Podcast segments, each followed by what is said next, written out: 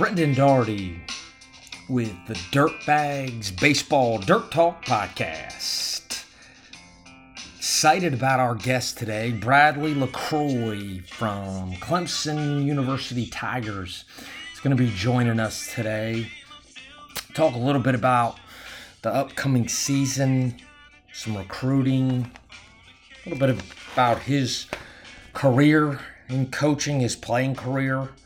Uh, Bradley played for and coached with uh, one of the legends in, in all of baseball, uh, Jack Leggett. So hopefully, we're going to get a chance to uh, break a little bit of that down with them, but also talk some recruiting with them.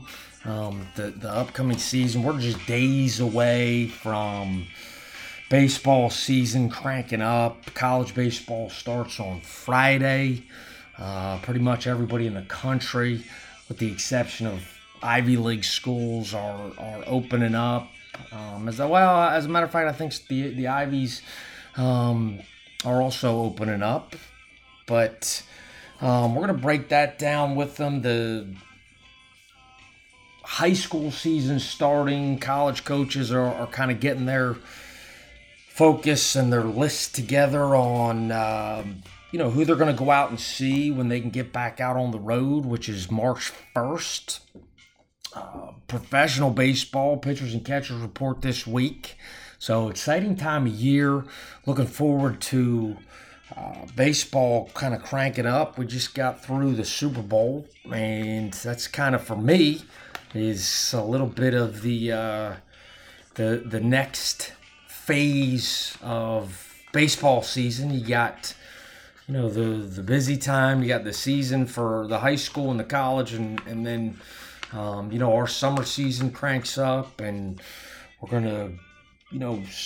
It, this has kind of been the little bit of a lull or the downtime of year for us and and now it's starting to crank back up get on get on the road and go out and see see some players and see some games and, and kind of evaluate things and, and have the ability to break break down and, and talk to people and uh, exciting time. It's always an exciting time when baseball season's uh, coming coming around the corner, and I, am excited. I know uh, Bradley's excited. Um, got a young team, I think, but um, an exciting team. Uh, Bradley, this Bradley's going into his 12th season as an assistant coach, recruiting coordinator uh, for Clemson. Um, he started his coaching career at Anderson University in the upstate. He was then went back and was the volunteer at Clemson. Uh, from there, he was the recruiting coordinator, assistant recruiting coordinator at Western Carolina University. Todd Raley was the head coach there, and then uh, Todd Raley moved over to University of Tennessee, and Bradley went along with him. He was the recruiting coordinator there at Tennessee, and then back at Clemson, and he's been there for 12 years. Bradley's um, highly, highly thought of as one of the best uh, assistant coaches in the country. He's well on his way to uh, becoming a head coach. It's just, it's always uh, about that right fit, um, the right opportunity, not only for um, himself, but for his family. Uh, that's a huge piece in, in everything that we do is, is our family. Um, but again, you know, he, he's had multiple, multiple recruiting classes ranked in the country. He was also, as a player, uh, was on the play, played at Clemson, so he's a Clemson alum. Um, he was on the 2000 College World Series team. Uh, was an integral part. Was an infielder at Clemson, um, and we're, we're, excited to have Bradley. Um, we're we're going to break down um, next week. You follow all follow us on all our social media platforms. Uh, on Twitter is uh, at dirtbag underscore swag. Instagram, dirtbags underscore swag underscore. Facebook, dirtbags baseball. And our website, thedirtbags.com. And we uh, our, our past podcasts are also linked up on our website. We're on a couple different platforms. Um, you can go on and, and listen to our past past podcasts. Kevin Schnall joined us last week. Um, got some great guests, but next week I want to get into some questions. So we're going to open up on our on our social media and and um, we'll, we'll, put it out there in the next uh, couple days um, where, where you can ask the questions. Um, we want to ask some questions that uh, myself or staff or, or even our, our guests uh, are going to have the opportunity to answer. Um, recruiting, whatever it may be, uh, upcoming season, recruiting questions, um, development questions, any type of baseball questions, we're gonna kind of dive into to breaking down some some questions. Um, appreciate all the the love that the podcast has gotten over the last uh, you know the first couple episodes. Excited about that. Um, we're gonna continue this and and get more in depth with uh, a bunch of different topics, but I want to hear from um, the folks out there some some questions. Maybe it's about the rules. Maybe it's about uh, what programs are looking for, uh, why, or uh, why do we think you know what what needs to happen um, to to be recruited or to be seen or, or what um, you know we we hit, we touch base on it uh, in the, in the first first podcast. Uh, Andy and I talked about um, you know what, what what's the the best way to be seen, and uh, we broke we broke it down, but let's get in depth and and ultimately we don't want to be um, you know we, we want to be problem solvers. I like to say that. Um, you know, don't, don't be, be be a problem solver. If there's if there's a an issue, um, you know, let's let's try to fix it. Let's try to break it down and and get to the nuts and bolts of things. And ultimately, you know, the, the, there can be some changes made. My biggest thing before we get Bradley um, on the show is, you know, you, you talk about all the the outside influences that that can come into play but ultimately you know what it boils down to is baseball is a game of adjustments. Baseball is a game of failure. You're going to fail way more than you succeed. So how do you handle the failure? That's number one. That that's that's a key. How what, what is your body language? How, how do you you know manage it? Um, we know there's going to be some streaks in there where you're, you know, you're, you're having a bad week or you're having a bad game. Um, you, you can only control what you can control. How do you kind of manage the the failures and how do you you kind of you know what what do you feel like is your best attribute? You have to look yourself in the mirror uh, and say, okay, this is what I'm good at. These are the things that I really want to work at, that I want to try to fix. How do I attack those things and then move forward and become a better player? You know, you have to constantly want to learn and get better, but you also have to be able to handle not number one, you have to be able to handle constructive criticism. That's a huge piece in being successful, not just in baseball, but in any stage of life. You have to be you you want to be a learner. You want to learn. I want to learn. I want to be you know the best possible all-around player or coach so you're always trying to learn. You're always trying to talk to people. Hey, hey, I got this drill, or I, I do this. I, I got a good, um, you know, little session uh, in last week, but you know, I wasn't really comfortable. So, so you got anything else? You got anything that that will allow me to to kind of um, progress as a either a hitter, a pitcher, position player, you know, infielder, outfielder, catcher, whatever that may be. You know, what, what you always want to constantly be learning, constantly taking the information. It doesn't mean you're a copycat. It just ultimately, you know, you want to take. Hey, I like that drill. We do it all the time. I mean, they say the NFL is a, a copycat league because they, they have one one team is doing something that's successful. The uh, you know guys see it and, and they want they want to use the same thing because it's successful. That's that's with anything. That's with life. That's with all all the things that we do. You want to take something if you like it you take it. Hey maybe you tweak it. Maybe you take what you've been doing and, and a little piece of what you just were taught or saw and you kind of mesh those together and ultimately you have something that not only helps you but it may help your teammate. It may help um, your your team, your coach. Um, so ultimately, you got to want to be a learner uh, as much as you want to be someone that um, you know. How, how do I become good? That's always the question. What what things do I need to work on? What do I need to get better at? You can get better all the time.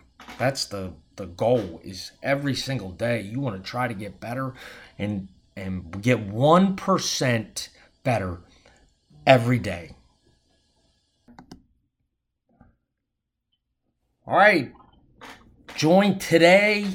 Thanks for being on the show, Bradley. Uh, excited again to, uh, I know it's a bit busy time of year trying to coordinate some of this stuff. You guys are, are getting ready for opening day a few days away and kind of your last practice weekend was this past weekend, last inter squad weekend, and um, you, you, guys, I, I, looking at looking at some stuff. You, you lost some guys to the draft last year. You got you got you got some some big pieces back, um, but you know, are a young team, veteran team. What what kind of team? uh, are the Tigers looking at moving into the fall? You got a lot of questions answered, or you still got some up in the air waiting on the first season? And it's not like you guys just, you know, you got a, you got a cupcake coming in this weekend. You got a good Liberty club that uh, was a regional team last year, right? Yeah, yeah. Well, first of all, thanks for having me on. Uh, I'm going to enjoy this this podcast with you. But uh, yeah, we're excited. We open up Friday. It's a, a really good Liberty team you know, coached by Scott Jackson, who's a good friend of mine, who was an assistant in North Carolina for a long time. Has done a tremendous job there at Liberty, and I think they won 42, 43 games last year. Um, won won a game or two in the regional in Chapel Hill. Um, very, very good team. I mean, they got a lot of pitching returning. Um, they're similar to us as far as they lost some dynamic players offensively, uh, but they've got a good nucleus back. But uh, yeah, we're excited about it. Um, try to figure out what we know about our team. Um, like you said, we lost some we lost some key pieces. I mean, we lost Logan Davidson, who was a two-time All-American for us, was a first-round draft pick of the Oakland Athletics. Um, it was back-to-back years that we had a first-rounder, only one of two schools in the country, us in Oregon State, um, to have consecutive years with first-round draft picks between Logan and Seth Beer the year before. Yeah. Um, but we lost we lost a couple other guys, Grayson Byrd who was a fifth year senior who had a magical fifth year for us, and, and Cal Wilkie who was a he was a staple behind the plate. He was a he was a great college baseball player. Um, just grinded out, called every day for us. You know, got drafted by the Pirates and playing professional baseball. But we, we you know, people look at it and say, "Hey, you lost some pieces," and we did. Um, but we we've got a lot of guys back that that have a lot of experience, whether it's you know, 60, 80 bats or more. We got six or seven guys like that. So um, obviously they need to take a jump and, and be better than what they were last year. Um, but you, you feel like they will, especially the freshmen last year. You know, they usually take that big jump their sophomore year. Um, so we're excited to see what those guys do. And then we're really, really excited about our pitching. We feel like this is the most depth and most stuff that we've had on the staff in, in a long, long time with the nucleus of guys that are coming back, We got three or four freshmen that are going to pitch a lot for us, um, and then we got two guys coming back from Tommy John surgery that you know had the best fastballs in our team, and um, Spencer Strider, who was a freshman All American, you know, two years ago, who missed last year, he's back. You know, fastball to 96. Then we have a redshirt freshman Carter Raffield, who's got a big time arm. So we're excited about our team. Uh, like any coach, you know, you, you you really don't know what you're getting because in the inter squad, if you've been through it before, you know, you're happy when you're pitching one day, you're you're disappointed you're hitting, and then vice versa the next day. So we're looking forward to playing a playing a different team and finding out what we got. Yeah, I, I, I think that's all. That's always the toughest, the the toughest gauge of things. Uh, especially, you know, the fall is the is is the fall, and and some of those younger guys don't. You you you honestly, they've got so much that's being thrown at them, especially even you know your freshmen coming in, but even if you, have some maybe transfer or JUCO guys, the fall there's so much being thrown at them with with a kind of a new, uh, you know, atmosphere and and act with classes and the weightlifting and and practice and individuals, the intensity to it that you you I always felt like you know you get through the fall and, and you know kind of where you're at and then once they come back, they have a chance to kind of process all the information because there's a lot of information that that gets thrown at, especially younger players. That you know they they tend to kind of have a chance to breathe and and process it, and they come back in the the January and moving in to you know closer to the season. They're they're you're starting to see, okay, yeah, this this guy, man, he, he was a little overwhelmed in the fall, but this is the guy we recruited. And then, but you just don't ever know. You just, you know, one weekend is, man, we can really pitch, and one weekend you think you can really hit, and until you see another team in another uniform, you know, you, you just don't ever know. Yeah, I, you're exactly right. I think the fall is you know, and we tell guys in the recruiting process, especially once they get here um, in in summer school, the the when they enter summer school before their freshman year, that the fall semester of your freshman year is going to be the toughest semester you have because it's it's it's like working a forty hour week job. I mean, they've got weights, they got study hall, they got tutors, they got mentor programs, they got you know, practice. On top of that, they got to do their extra work.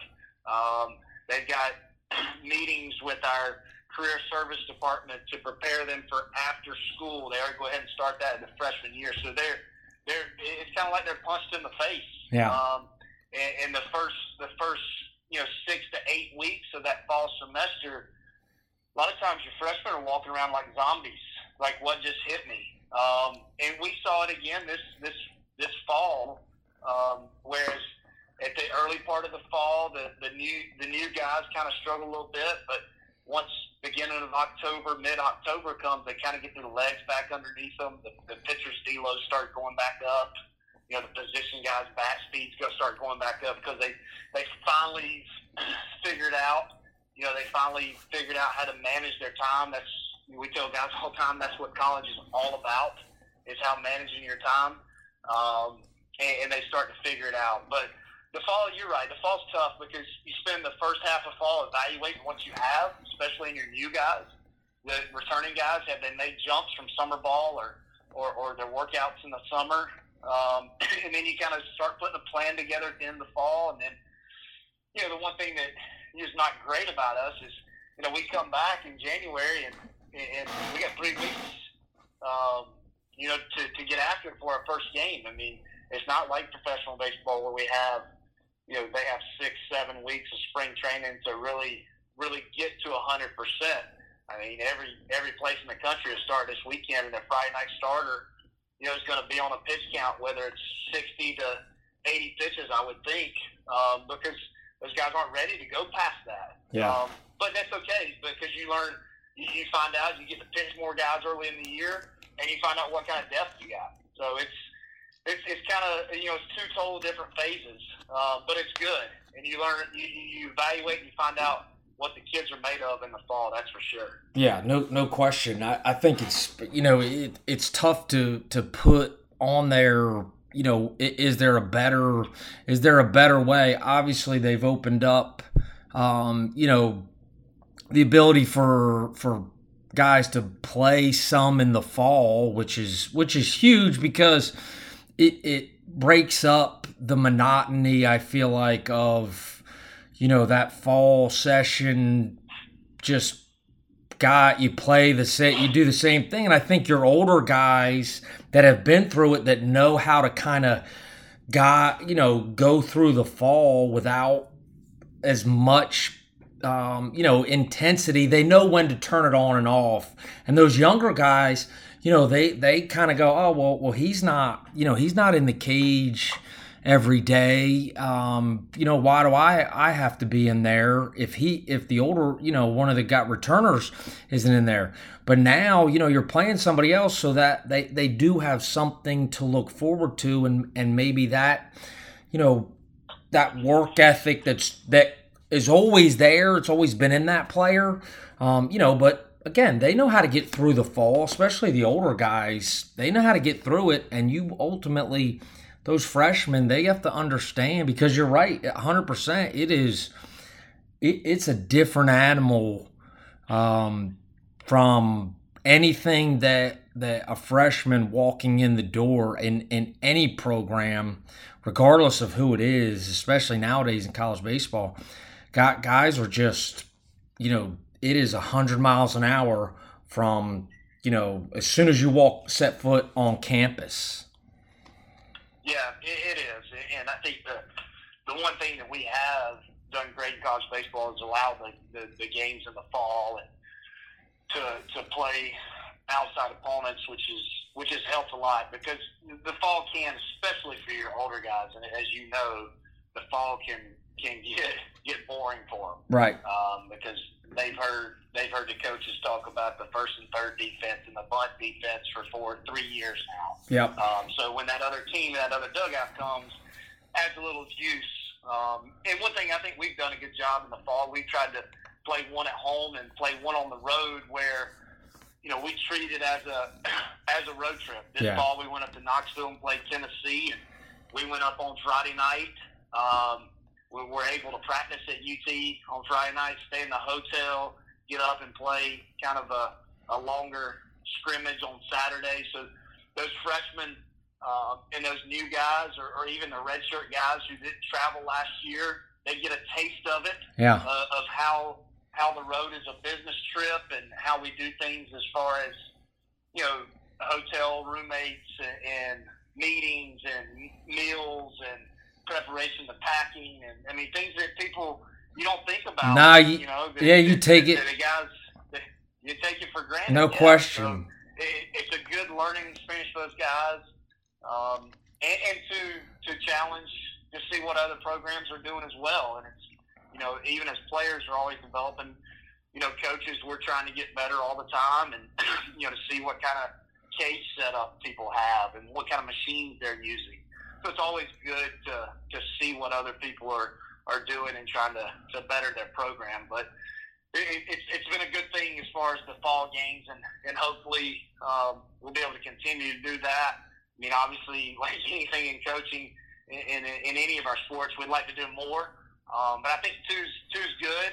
Two's good. Um, you know, if we can get maybe a couple more, that'd be great. But I think two's a good number, and it gives us a chance to to, to play one at home and then and then go on the road and play one on the road, you know, in the fall. Yeah, I I, I think yeah, you, you you brought up a great point, and you know, I talked earlier about you know learning and and you know getting trying to get one percent better every day in the game, and and it's not just you know it's not just your players obviously that's what you strive for. That's what we're you know in coaching for is is these guys to to develop them and get them better. But as as a coaching staff you know you, you guys are always trying to um, better better yourself better the program better your players you know I, I know you've done you know you you guys i don't know if you you've got went anywhere this year, but I know in past years you guys have always kind of taken a trip as a staff to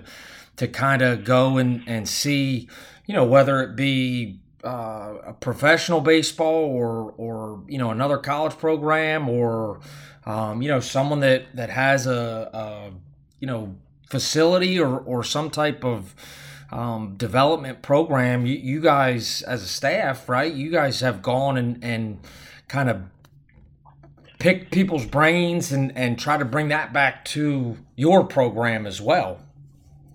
Yeah, yeah, we, I mean, we're very fortunate here that you know we've got a supportive administration that that allows us to, um, you know, we we've got a we've got a line in our budget for professional development. Um, and that was very important to us as a staff. And fortunate, you know, Monte Lee, the head coach here, he, he's a very forward thinker, um, and we'll we, we we're always trying to learn. Um, and we've we've taken some cool trips. Um, you know, I, I think the highlight of all the trips we've taken is, is a couple years ago. We we took the whole staff out to to Arizona um, to the Dodgers Instructional League in the fall. Um, we spent three days out there. Um, and the instructional league, for people that don't know, that's the fall period for professional team where they're really working on development. They're not just playing. So they're doing they're they're working on drills and how to get every aspect of a of a prospect's game better. Um, and they, they were unbelievable to us. I mean, they they put us in the locker room with the coaches. We dressed out in Dodger gear, um, and still to the day, you know, somebody on our staff talks with somebody in the Dodgers organization. Um, you know, at least two to three times a week about things that they're doing to to help their their players, not just in baseball, but nutrition and strength and conditioning, from a mental game, um, their mental skills coach, things that they're doing to relieve the pressure of the game of baseball. Yeah. Um, so that was really good, and we, we've got, you know, fortunately we've got some other connections, but they, we we learned a lot from. Uh, you know, a guy that was with us for about a year and a half, who's now the hitting coordinator with the St. Louis Cardinals, Russ Steinhorn, who was our director of player development. Um, he was a he was a manager um, in the Astros organization before he came here. Obviously, I know we have all the cheating scandal with the Astros at the big league level, but the one thing they did was they did a really good job of of using technology to develop their prospects at the minor league level. Um, so a lot of things that he he brought to us, and, and we've we've we've grown on that. We we've made our own, um, you know, made our own ways of doing things that Sure. maybe he taught us or or told us. Um, when it comes to machine work and heavy bat work with our position guys and and arm shaping with connection balls for position guys and pitchers. Um, and I, but I think that the one thing is is you got to believe in what you do. Um, you got to have staples that are that are absolutes in your program, but then you always expand from there. Um, I think sometimes, and we talk about it too, is you can't you can't try to throw too much at the guys. Sure. Um, but you got but you gotta you gotta continue to learn and you gotta continue to get better.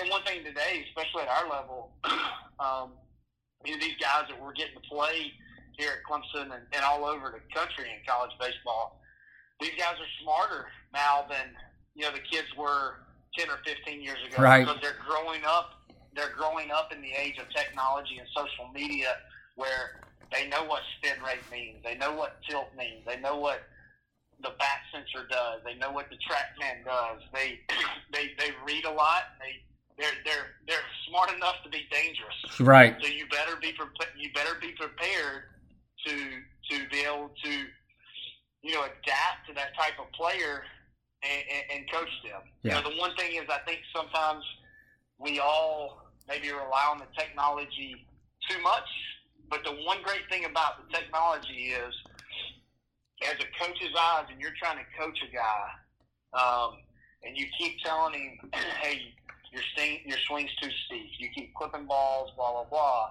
and he he doesn't grasp that concept.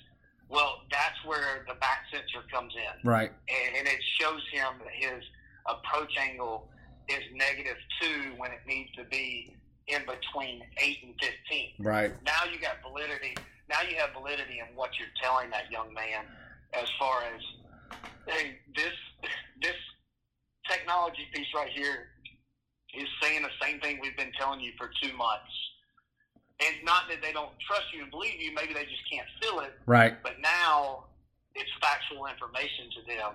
Um, so it's just a it's just a teaching tool. Yeah. Um, and it helps. And, and but you have to you have to get your guys to buy into it. And, and kids nowadays, though, they're more willing to buy into it because it's technology and that's what they live every day. Oh, no, Um, no so question. it, it, it's a good piece, though. Yeah, I, I, I see the same thing. You you're you're 100 percent right. It's it's you know the technology is is the what what what you see as a coach, and you're you're you know you're trying you know you you have video, and video was obviously a huge part of of all programs, and and guys can see it, but now it it, it does it can get so in depth. But what it you're right 100 percent is that it allows them it allows it gives some validity to what you're saying to them because now that you're saying it and now you can show it to them and they now go oh okay that's what you're talking about. Because you're right it is a it is an age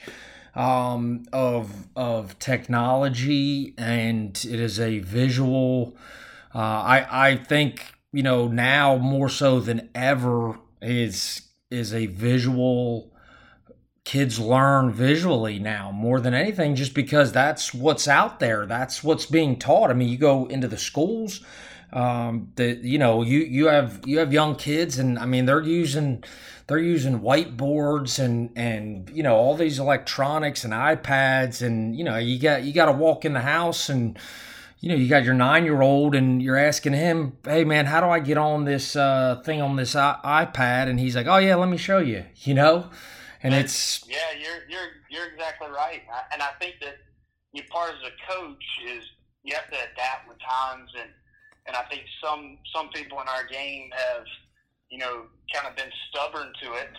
Um, and, and I'm not saying that, that the technology piece is, is the end all of end all because it's not. You still got to do the basics of how the proper way to field a ground ball. yeah, you got to have it though. You got to have technology. Yes, but you, but but you know, we all have to. I mean, it's just just like in football. Yep. I mean, thirty years ago they were running the wishbone, Yeah, right? no question. Nobody runs the wishbone now because the game has evolved and coaches have adapted and and and, and you just saw LSU win national championship with Joe Burrow throwing the ball all over the field. Yep. Thirty years ago that would not have happened. Yeah. Um, and, and, and I think Shoot, three three years ago at LSU, that that that wasn't happening. They were they were That, just that's right. And you know. they took their program to another level Right. because they, you know, Coach Orgeron finally bought in. Like, hey, we've got to get up with the times, and they had special players, and obviously that that really helped. right. But that's Um, that's a key too. You, ha- you if you have the ability to to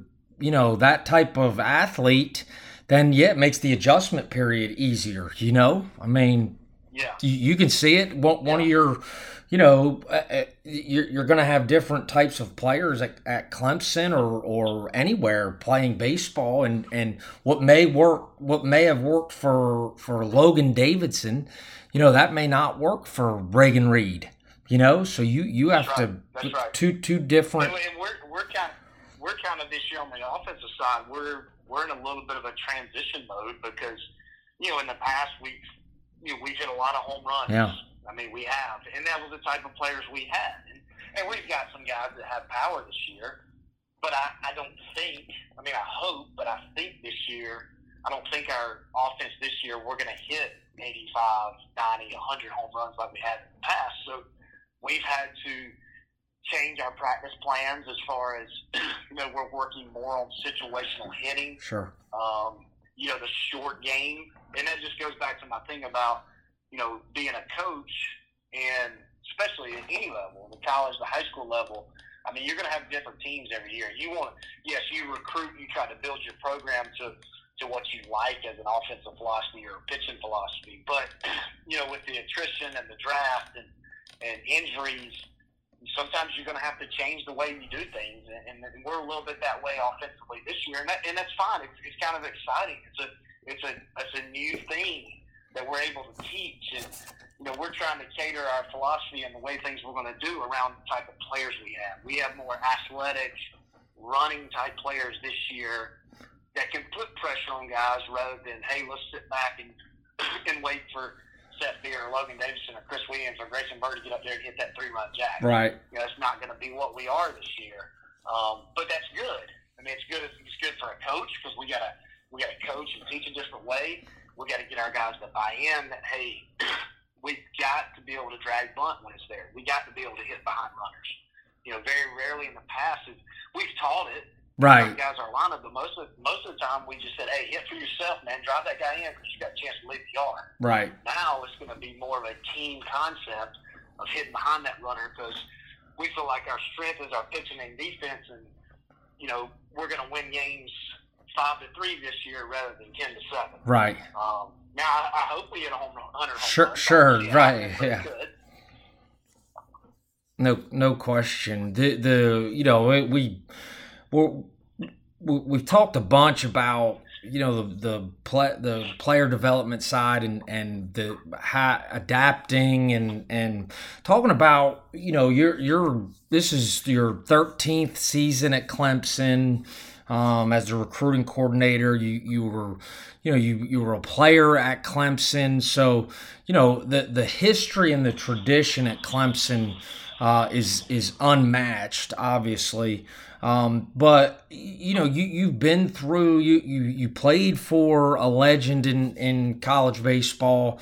Um, you worked for a legend in college baseball, Coach Leggett, and um, you know you you were at you started out at Anderson and and then you you know you went you went back to Clemson as the volunteer and then you went to Western Carolina and Tennessee and and then back at Clemson. You you've seen kind of you know, you, you've seen all facets of the, the recruiting side of things. Um, you know, at, at each level, uh, Western Carolina was a you know is is a, a very good program. Um, obviously, Tennessee being in the SEC, um, Anderson is is a very good uh, college baseball program as well historically, and and I think you know you're you're you, you didn't just kind of I played at Clemson. I was the volunteer, and then I I you know got the opportunity to be the recruiting coordinator. So all I know is Clemson. You you've had a chance to kind of go out and and kind of have to to take a guy and and you still do it I'm sure but you had to take a guy that maybe had this piece and hopefully you know we can work with this guy and and I see something else in this guy and he's going to make a jump at some point. I just don't know where it is. Where at Clemson Tennessee you may that guy may be there and how do we get him you know to to even higher levels? So, so just just break down you know your, your experiences with that you know the the different types of of players that you've had to recruit throughout the course of your you know coaching career. Yeah, yeah, yeah, absolutely. Well, well first of all, my you know I've been very blessed and fortunate in my journey in, in coaching. Um, you know, was very fortunate to get an opportunity to play here at Clemson out of high school. Um, you know, it was a lifelong dream growing up in the state uh, to, to play at a school that, you know, I grew up a fan of. You know, I grew up in a small town about 25, 30 minutes away from Clemson. And, you know, I remember coming to football games as a little kid and, and got the opportunity and, you know, to play for a guy like Coach Leggett and then work for him who is not just a great coach, a legend, you know, just a great mentor, um, for when I played for him, and then when I when I coached for him and worked for him in two different stints.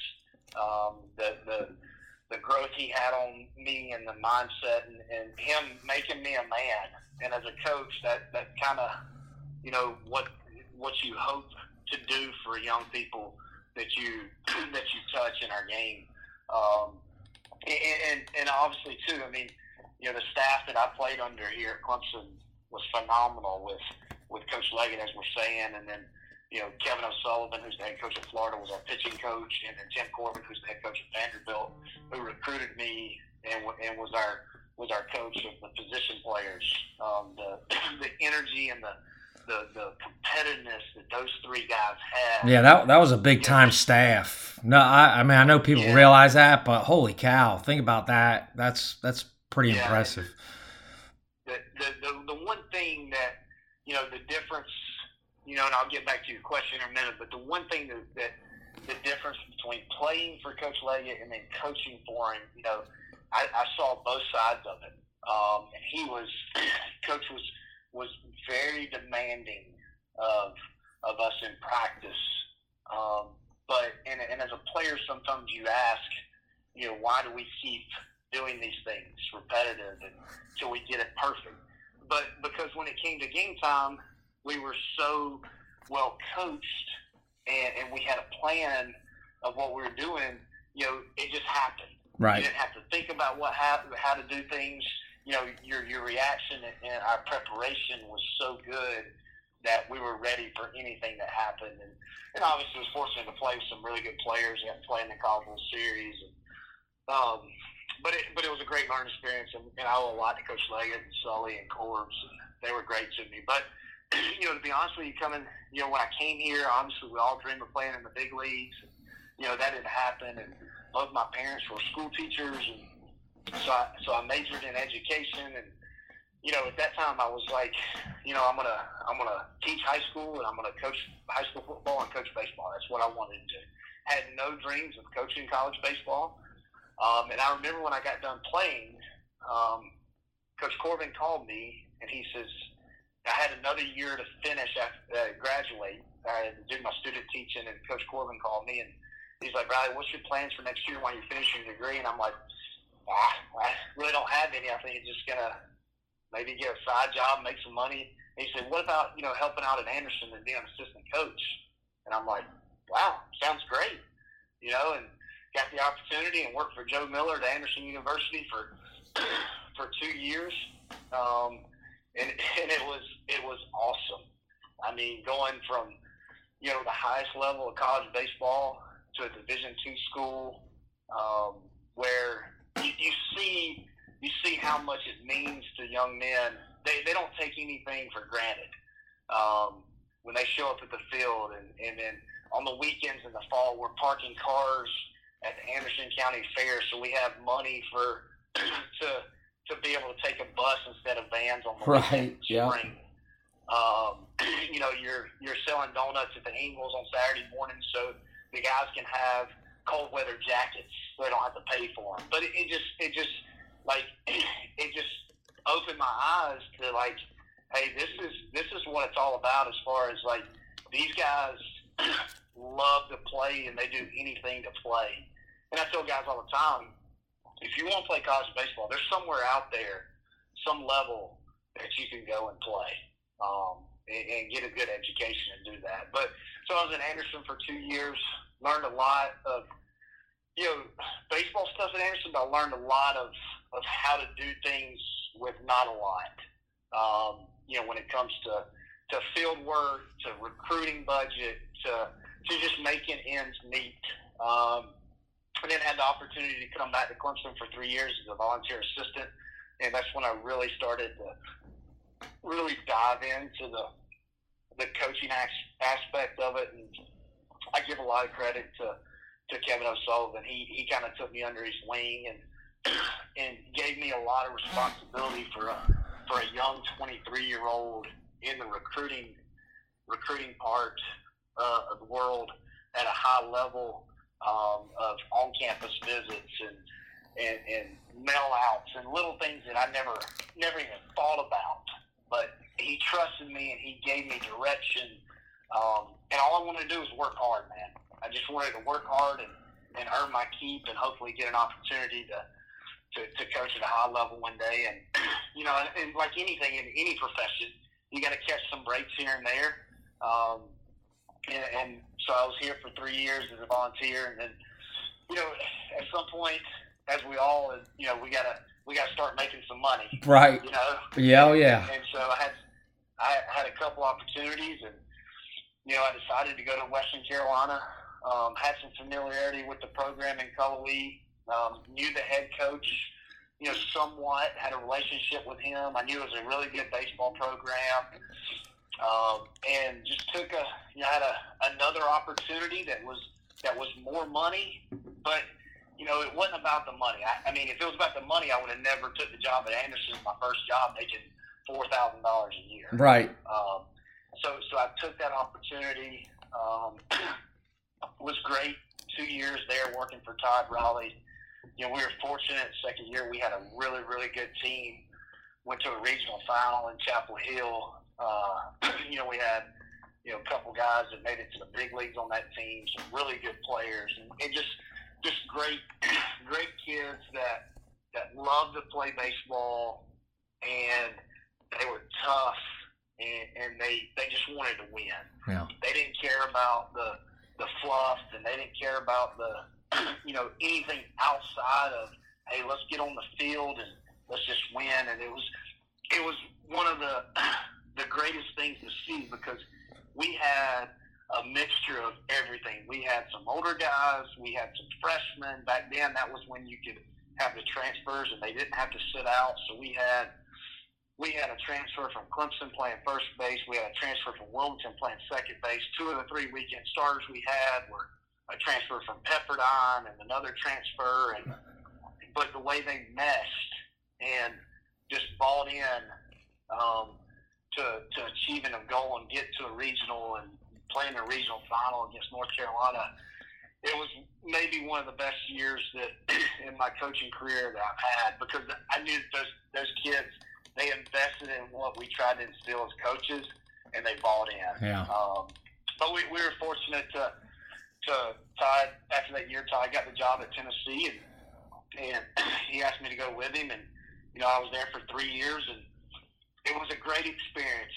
I tell you, the SEC was it was the program was down, um, and we were trying to rebuild the program and you know, in that league, and just like our league in the ACC, I mean, the, the teams aren't getting worse. No, right? yeah, exactly. It's it, it's it, not it it's not easy to rebuild in those in those leagues. That's for sure. Yeah. That's right. That's right. It was it was it was a challenge. Um, but if you're if you're a competitor, you know you want to be challenged, and I and I thought that that was that that was three years great experience. You know, enjoyed Knoxville, got to compete in the SEC, and um, get to see kind of get out of my comfort zone a little bit in the ACC area and, and see what they had in the SEC. Um, and it was a great experience because you, you a lot of times you learn too, especially like in recruiting or coaching, you learn by doing stuff and it's failing, and, and you realize like, okay, you know, if I had to do that over again, I would do it differently because it didn't work that way. Yeah. Um, and I use I use those experiences of when we failed at times in Tennessee of you know in our staff meetings I bring them up all the time and, and Monte does too from his times at, at South Carolina and Charleston and Andrew does as well as his times at App and Ohio and Duke um, and it helps you as a coach go back to learning and learning from your experiences um, and so I was at Tennessee for three years and then um, obviously when Tom Riginos left here and went to Winthrop um, to be the head coach. And, you know, Coach Leggett called me and asked me to come back, and um, you know, there was there was no there was no you know decision making. Right. That was I was I was definitely coming back and and, and coming home to to where I went to school. My wife went to school, and you know, just been very blessed to to be here. This will be my tenth year back in this stint. Um, to work here in a great school, great tradition program, great place to. I got I got two kids, nine and seven. Great place to raise a family, and um, you know. But going to your question about the different types of players, um, you're exactly right. Um, you know, I, obviously at the, the Division two level with the Anderson, um, you, you try to find the diamond in the rough and recruiting guys kind of under the radar.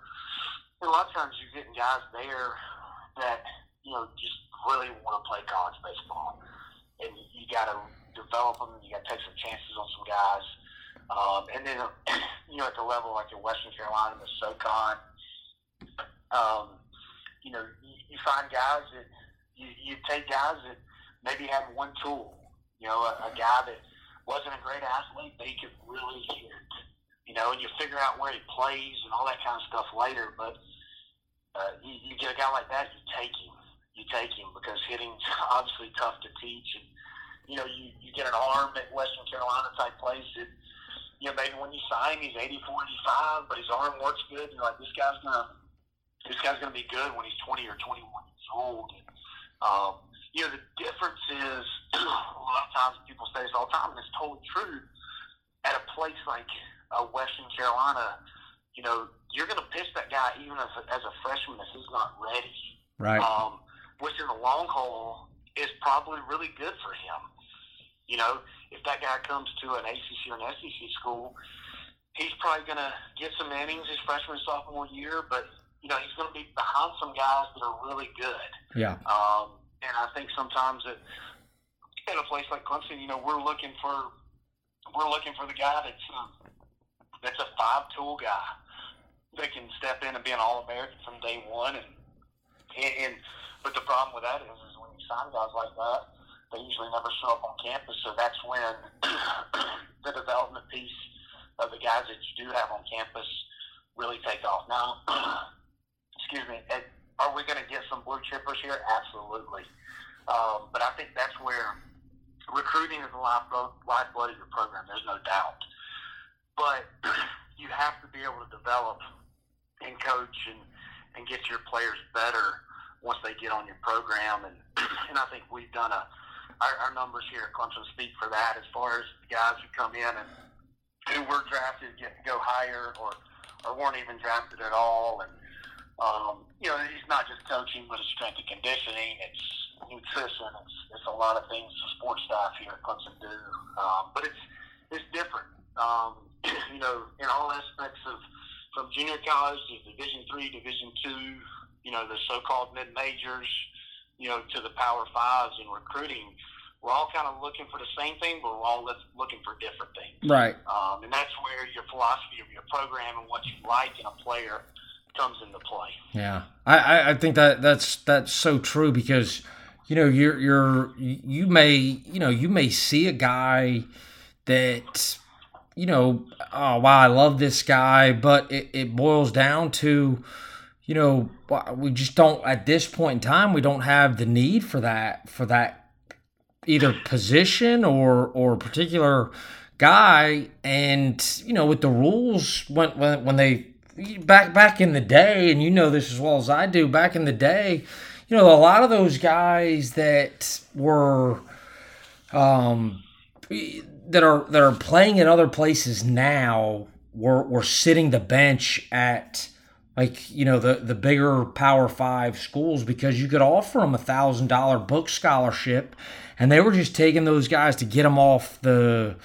the the market for you know the the Western Carolinas, the Coastal Carolinas, the um, you know the the South Alabamas and the and the Louisiana Lafayette's type program, and now with with the way the rules are, you know you you've you've gotta gotta get the right type of players because you, you, you can't just take a flyer on a guy. So you have to go in and, and you probably see, you probably, the guys on your roster, you've seen, um, you know, mo- so you or, or your someone else, uh, you know, on staff has seen these guys multiple times as players just so that, you know, whereas before you're like, hey, see this guy has a good, one good day and let's take a chance on him, give him a thousand bucks, and the kid says, "Okay, yeah, I'm coming." Now, you know, you, you got an investment in in in all these players. At least 27 of them, you have an investment in um, because you have to, and and you know, you it, it's not an exact science, but you're also trying to, you know, you you got to make the the right decisions on players now as opposed to before you know, yeah, you could just say, hey, let's hope this guy gets here and develops. And if he does, then we look like geniuses. Now, you, yeah, you got to do all your yeah, research. I, think, I think you're 100% right. I mean, I think it's, there's two things that happen as, as, as they change the rules as far as the, the minimum of 25% and only 27 guys on scholarship. I think the first thing is the parity. You know, it, it's, it's really, it's really helped – um, the mid majors with their talent because you're exactly right. I mean, you know, we used to give guys books and a thousand bucks, and, and, and you know, we'd have forty-five. All big programs we had forty-five guys on scholarship. Yeah. And, and, and it was kind of it's kind of like the the Boston Red Sox draft day. Right. Just throw it up on the board, and the cream will rise to the top. Right. Um, and, and, and you know, the one thing that did help back then on that was the transfer rule, where you could transfer them to the else. And then, so a lot of schools, not even the majors, I mean, the, the Power Fives benefited from that as well. But you know, I understand why they changed it because they said the APR was bad and um, the APR has been cleaned up. But now with the restrictions on us, you're exactly right. I mean, the the, the you, you can't. I hate to use a word, but you can't miss on guys as much as you could in the past. Yeah. Because you only got 27 guys on scholarship, and you know, you recruiting is not a perfect science. You're going to miss. You know, guys are going to get injured. Guys are going to setbacks. Um, you know, things are going to happen. You know, life happens. Um, but that also play where those eight spots that are your walk-ons, those guys are very important. And fortunately for us here, we're able to to get some really good players that are preferred walk-ons that are on baseball scholarships that have contributed contributed in big ways for us. And I think that's that's the, the depth of your program when it comes to the way they restrict us um, in a baseball scholarship way. It, it really helps when you have a good you know, nucleus of, of those guys who are preferred walk-ons. And, and a place like here, I mean, they're treated just like if they were right. Before, right? Like our guys don't know who, if you weren't an outside, if you were an outsider, you would come in here and you wouldn't know who's on seventy percent and who's on no money. Right, and that, and that's what I think. That that's that's the biggest misconception I think that you know out there because people don't have the information is no, no one's none of these guys no, none of your players none of the players anywhere are walking around you know with their chest out saying i'm on this amount of money or or i you know i mean there's probably one or two guys that that are, are but the the you know 99% of the players in in all of college baseball they're not walking around saying you know what uh, I'm on this amount or I'm on that. So nobody knows if if they're a if the guy's a walk on or he's on 70% just like you said it's it's a it's it's about you know every guy you know all, all everyone on your roster you know from the top to the bottom you know they all think they're going to be the the starting shortstop and bat leadoff walking around, you know, until that until until that lineup gets posted and and you know they, they they don't have you know that that's what kids kids are like today. And and I just think that um that that's that piece is you know yeah you you I an outsider or or anyone that that knows any programs that you go to watch a game or, or even evaluate a game like pro scouts. Pro pro scouts and and no one knows what scholarship amount a guy is on. They just are evaluating this guy's ability. Just like when you go to a game you know you're you're you're evaluating um you're you're not just you're not evaluating just what the the player does as for, for that particular game, you, you want to see the failure probably more so when you're you're evaluating a guy. You want to see how he acts when things aren't going good. We know what it's like when when things are going good. But when it's when hey, is this guy does he fit our our program? You know, when when it's things aren't as comfortable. Yeah, no, you're exactly right. I mean, in, in the evaluation process, you know, we we try to, you know, sometimes in the recruiting nowadays in college baseball, unfortunately, you have to um, you have to make a decision quick um, because maybe you you stumbled upon a kid and he's got a couple offers from other schools and he's trying to make a decision in the next week or a you know it's a junior college guy and you got one shot to see this guy and you make a decision. But you know, in a perfect world, we would be able to evaluate these guys numerous times, log 20, 30 at bats, you know, see a guy start two or three times because you know, unless he's elite of elite and he's just on a hot streak, he's going to fail at some point. Yeah. How does he react to that? Because we Tim, this is a mean game. You know, it's a hard game built for hard people. Um, and, and how are they going to react when there's going to be times when you come and play in the ACC on Friday night, and that guy's going to that guy's going to be pretty good, and you're going to go 0 for 4 with three punch outs. Um, how are you going to react? You know, that next day on Saturday when less than 24 hours, you got to turn around, you got to go again against another really good arm.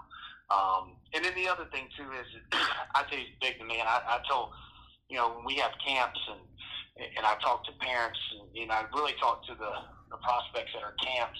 Um, you know, how how how do kids interact with their parents? You know, we're fortunate to to be able to go to a place like Lake Point, um, and we can stand up in those towers at a perfect game or a PBR tournament, and the game get over, and that and that kid comes out of the dugout, that young man comes out of the dugout. His parents are waiting on him. Um, does does he does he take his bag? Does he take his bag out, or does he let his dad take it? You know, does his mom try to talk to him, and he just and he just big leaguers, big leagues her? You know, I think that's that's very important because that that shows your character and what type of person you are.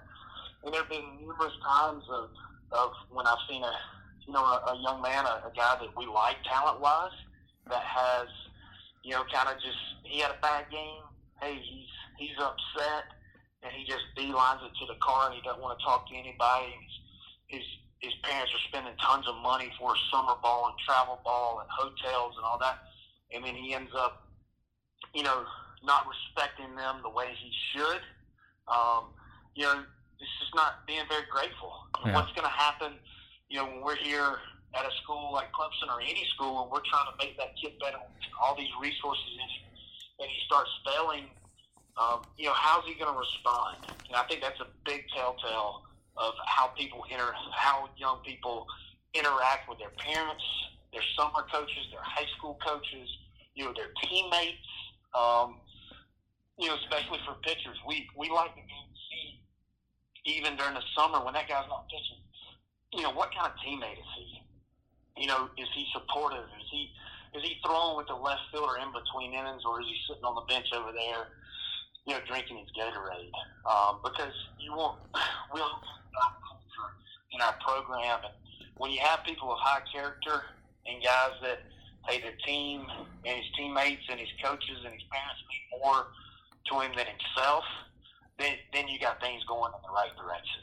Yeah, I, I that that's you, you, you know you, you the the sell of it and you, and you try you, you see so much out there now and but you, you know you you can't the, the nail you just drove the nail in is that we, you try to tell guys you know these guys aren't they're not recruiting they're not recruit they're recruiting the entire package and and you're going to get crossed off um, more of of not only how you, you act outside of of the the field, but how you know you're you're you act towards your parents, or or even how your parents act.